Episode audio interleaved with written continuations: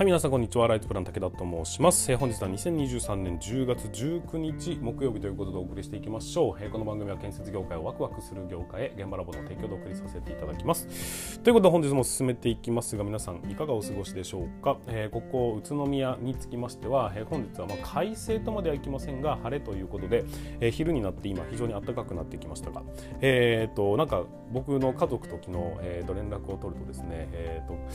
子供が3人いるわけですが上と下、えー、一番上と一番下がですね風邪をひいているということで、まあ、季節の変わり目ということにもなりますので皆さん十分体には気をつけて栄養をとってしっかり睡眠をとってということで、えー、体調管理をしっかりしていただければなというふうに思っております。えー、と今ですね、まあ、いろんな動画を作らせていただいているんですけども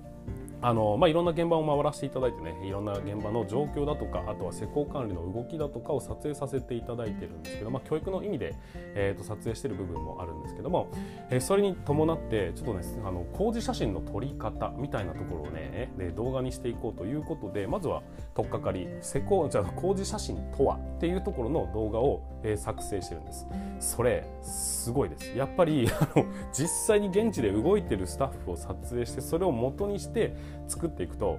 見ててもねこうリアリティがありますね。やっぱりこうあこういうふうに動くんだっていうのが自分でも分かるようなそんな動画になっていきそれが端的に分かるように、まあ、1分2分ぐらいで収まるようなものを、まあ、量産するというような形でいくとすごくですね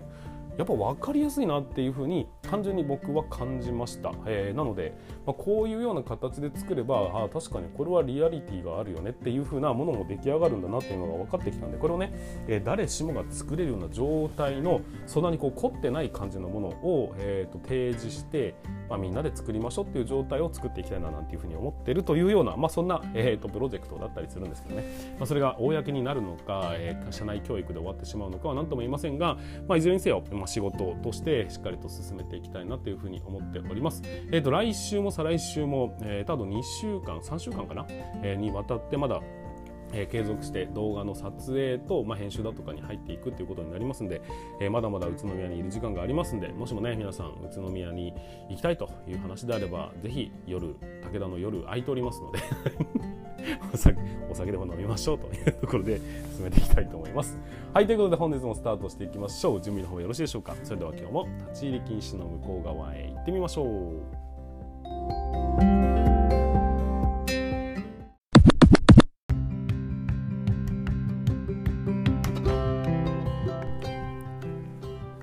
はい、皆さんこんにちは。ライトプラン武田と申します。えー建設業を持ち上げて楽しい仕事にするために YouTube チャンネル建設業を持ち上げる TV を運営したり、現場ラボというサイトでは若手の育成、働き方改革のサポートをしたりしております。ということで本日もスタートしていきますが、今日の本では何かと言いますと、施工体制って何ですかっていう、その辺のお話をさせていただきたいというふうに思います。まあ基本的にはね、初心者向けということになるわけですけども、まあそもそもね、施工体制というものが、えーと、建設現場には存在していて、それに伴って施工体制大腸だとか施工体系図みたいなものをちゃんとね保管してもしくはね掲示したりしなければいけないよっていうふうに決められてはいるんです。多分それはね皆さんも知ってるとは思うんですがこれ何の目的でやってるのとかそれそもそも何なのっていうところ、えこれを分かってない状態で仕事をするとやらされ仕事になるじゃないですか、えやれって言われたからっていうルールの中でやってるとこのやらされ仕事ほどつまんないものってないですよね。そもそもこれは意味があるものなのかどうなのかっていうところも含めてですね、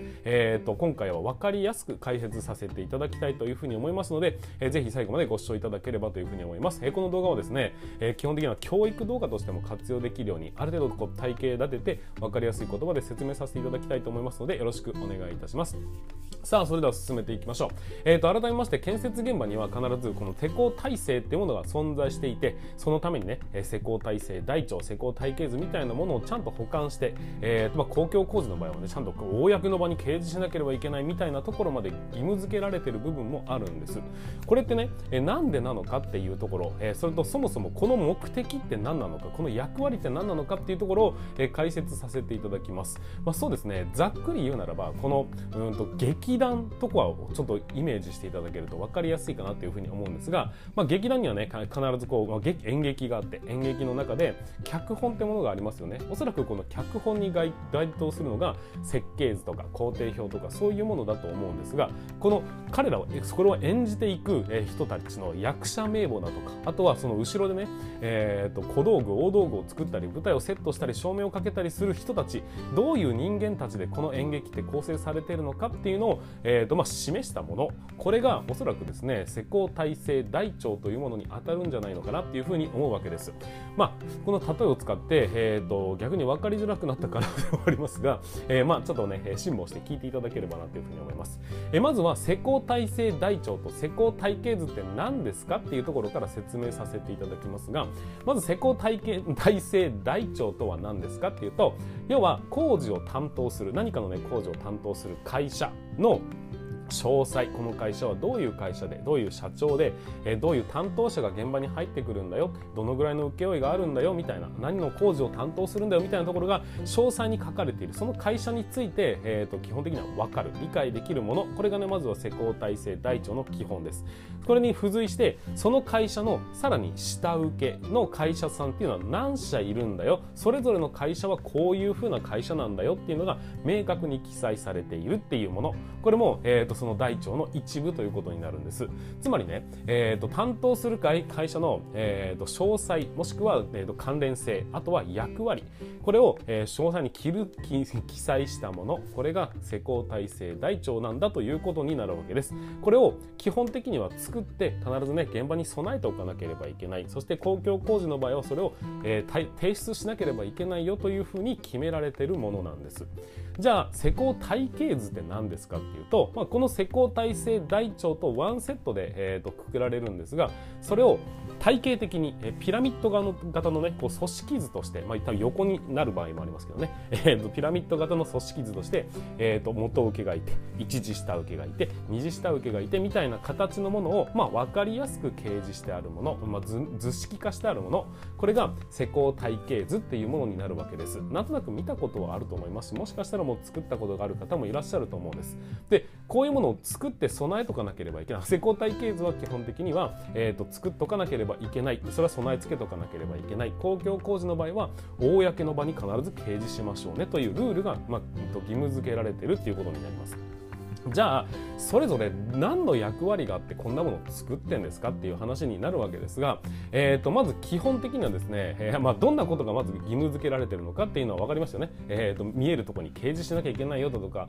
えー、としっかり保管しとかなきゃいけないよっていうふうに決められてるんです。なんでこんなに、うんと、かっちりしたルールを国がわざわざ言ってこなければいけないのか、えー、そういうところって、え、大切な部分だと思うんでそこそこを、えこれからお話しします、まあ、劇団の役役者名簿っていうのがもしもなかったら誰が監督で、えー、と誰が演者で、まあ、小道具だとか大道具だとかは最悪分からなかったとしてもなんか得体の知れない劇が始まるらしいぜっていうとなんかちょっと不安になりますよね。でことを、えー、建物って話になると最終的には自分のものになるわけです。まあ、自分のね会社なのか分かりませんが、えー、そのものが一体誰？こいこいつ誰？みたいな人が、えーと、成功してそれは信頼あるかどうかすらわからない人間が建てたものってなんかちょっと怖いですよね。もしかしたら、えーと、違法建築されてるかもしれないみたいなことってありますよね。だからやっぱ会社名は掲示してもらいたいですし作った会社本当に信頼があるかどうかっていうのを理解した上で施工すると安心感にもつながりますよね。ということで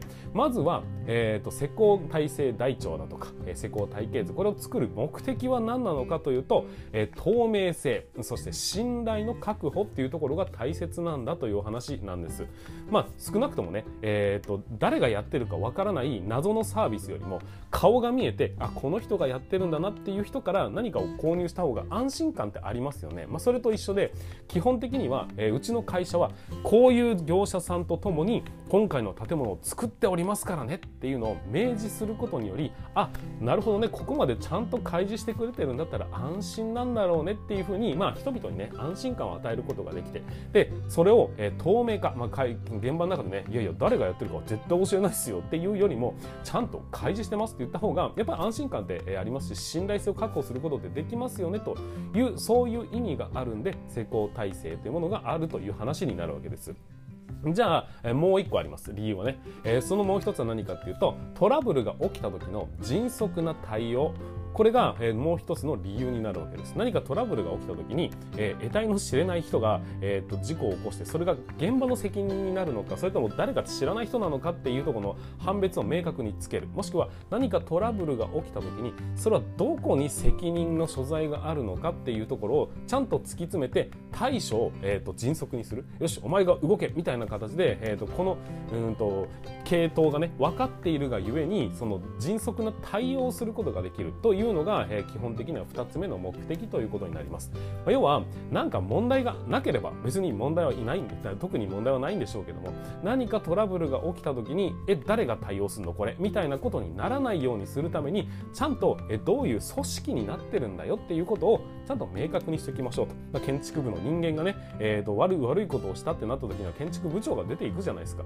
でもどこの部署の誰なんだかもわからねえってなったらこう誰に言ったらいいんだって迷いますよね。それがないように迅速に動くためにやっぱり体系的に表現しておくっていうのは大切なことなんだよねっていうお話になるわけです以上2つの目的があってやっぱり施工体制図 施工体制台帳とか体系図みたいにね、えー、見やすく、えっと、掲示しておくっていうことはすごく重要なことなんだよっていうことを分かっていただけたというふうに思います。まあおそらくですが、えー、法律がねこういうふうにわざわざ法律で整備されてきたっていうのは、えー、と本当に昔は不透明な状態でとりあえず金をわさわさっともらって「あいよやるぜ」って言ったその人たちがなんかやからみたいな人たちでなんか適当な施工してたみたいなわかんないです。そんな過去がきっと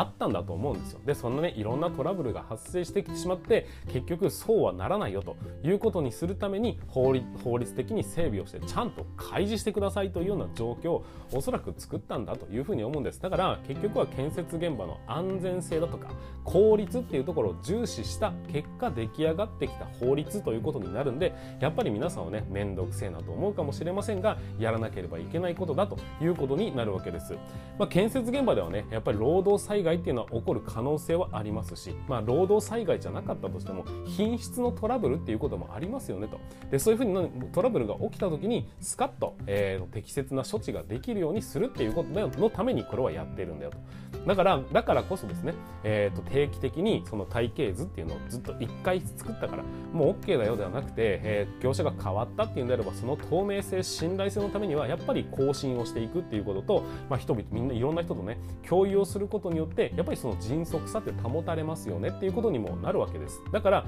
やっぱ更新していくことは必要です。でそれは同時にアピールにもなるわけです。こんなに透明なんですよ。こんなに、えーと、皆さんに知ってほしいというつもりでやってるんです。どうぞ見てくださいというふうになるとやっぱ信頼力も上がりますよね。っていうこと。それと問題が起きた時にはすぐに対応することができるっていうふうな意味でやっぱり、えー、非常に重要なものなんだということを理解していただければと思います。はいということでここまで、えーと、施工体制についてお話をさせていただきました。基本的な内容はこれで終わりなんですけどもやっぱり、えーとやっててなんでこんなことしなきゃいけないないんだよっていうふうに思わ思いながら仕事するのってしんどいですよね。なんかこうすごい細かいことをたくさん書かなければいけないしわざわざいろいろ入力しなきゃいけないし、えー、と書いてなかったら電話して聞かなきゃいけないしって面倒くさいことの目白押しではあるんですけどここまでやる必要あるっていうふうに思ってるかもしれませんがでも少しでもねこういうふうに意味があることなんだと。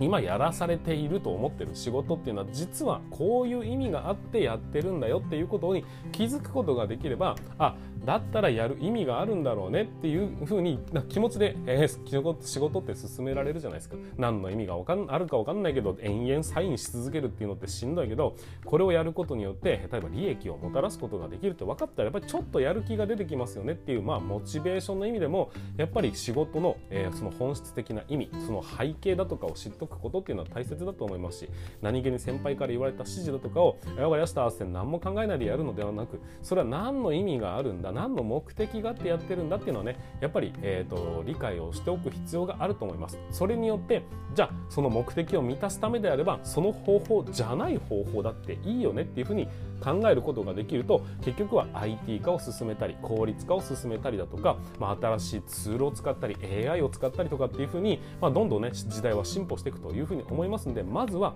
何をやっているやらされていると思った時にこれは何の目的でやってるんだっていうことをしっかりと理解する必要性はあるんじゃないかなというふうに思いまして今回は一番うんと面倒くせえなって思ってしまうその仕事施工体制についての解説をさせていただきました。ぜひ、えーと、ご活活用いただければなというふうに思っております。はい、ということで本日は、えーと、本日の放送は以上にさせていただきたいと思います。まあ、このようにね、初心者に向けて建設現場のね、まあ、仕組みだとかやらなきゃいけないことについて、まあ、分かりやすく解説させていただくようなこともありますので、ぜひね、えーと、次回の動画が気になるという方は、え、チャンネル登録、フォローしていただけるとありがたいというふうに思います。また、いいねだったりね、えーと、コメントだとかも書いていただけますと、えー、僕の励みになりますので、そちらの方もよろしくお願いいたします。はい、ということで本日も最後までご視聴いただきましてありがとうございました。また次回の放送でおお会いいたしましょう。それでは全国の建設業の皆様本日もご安全に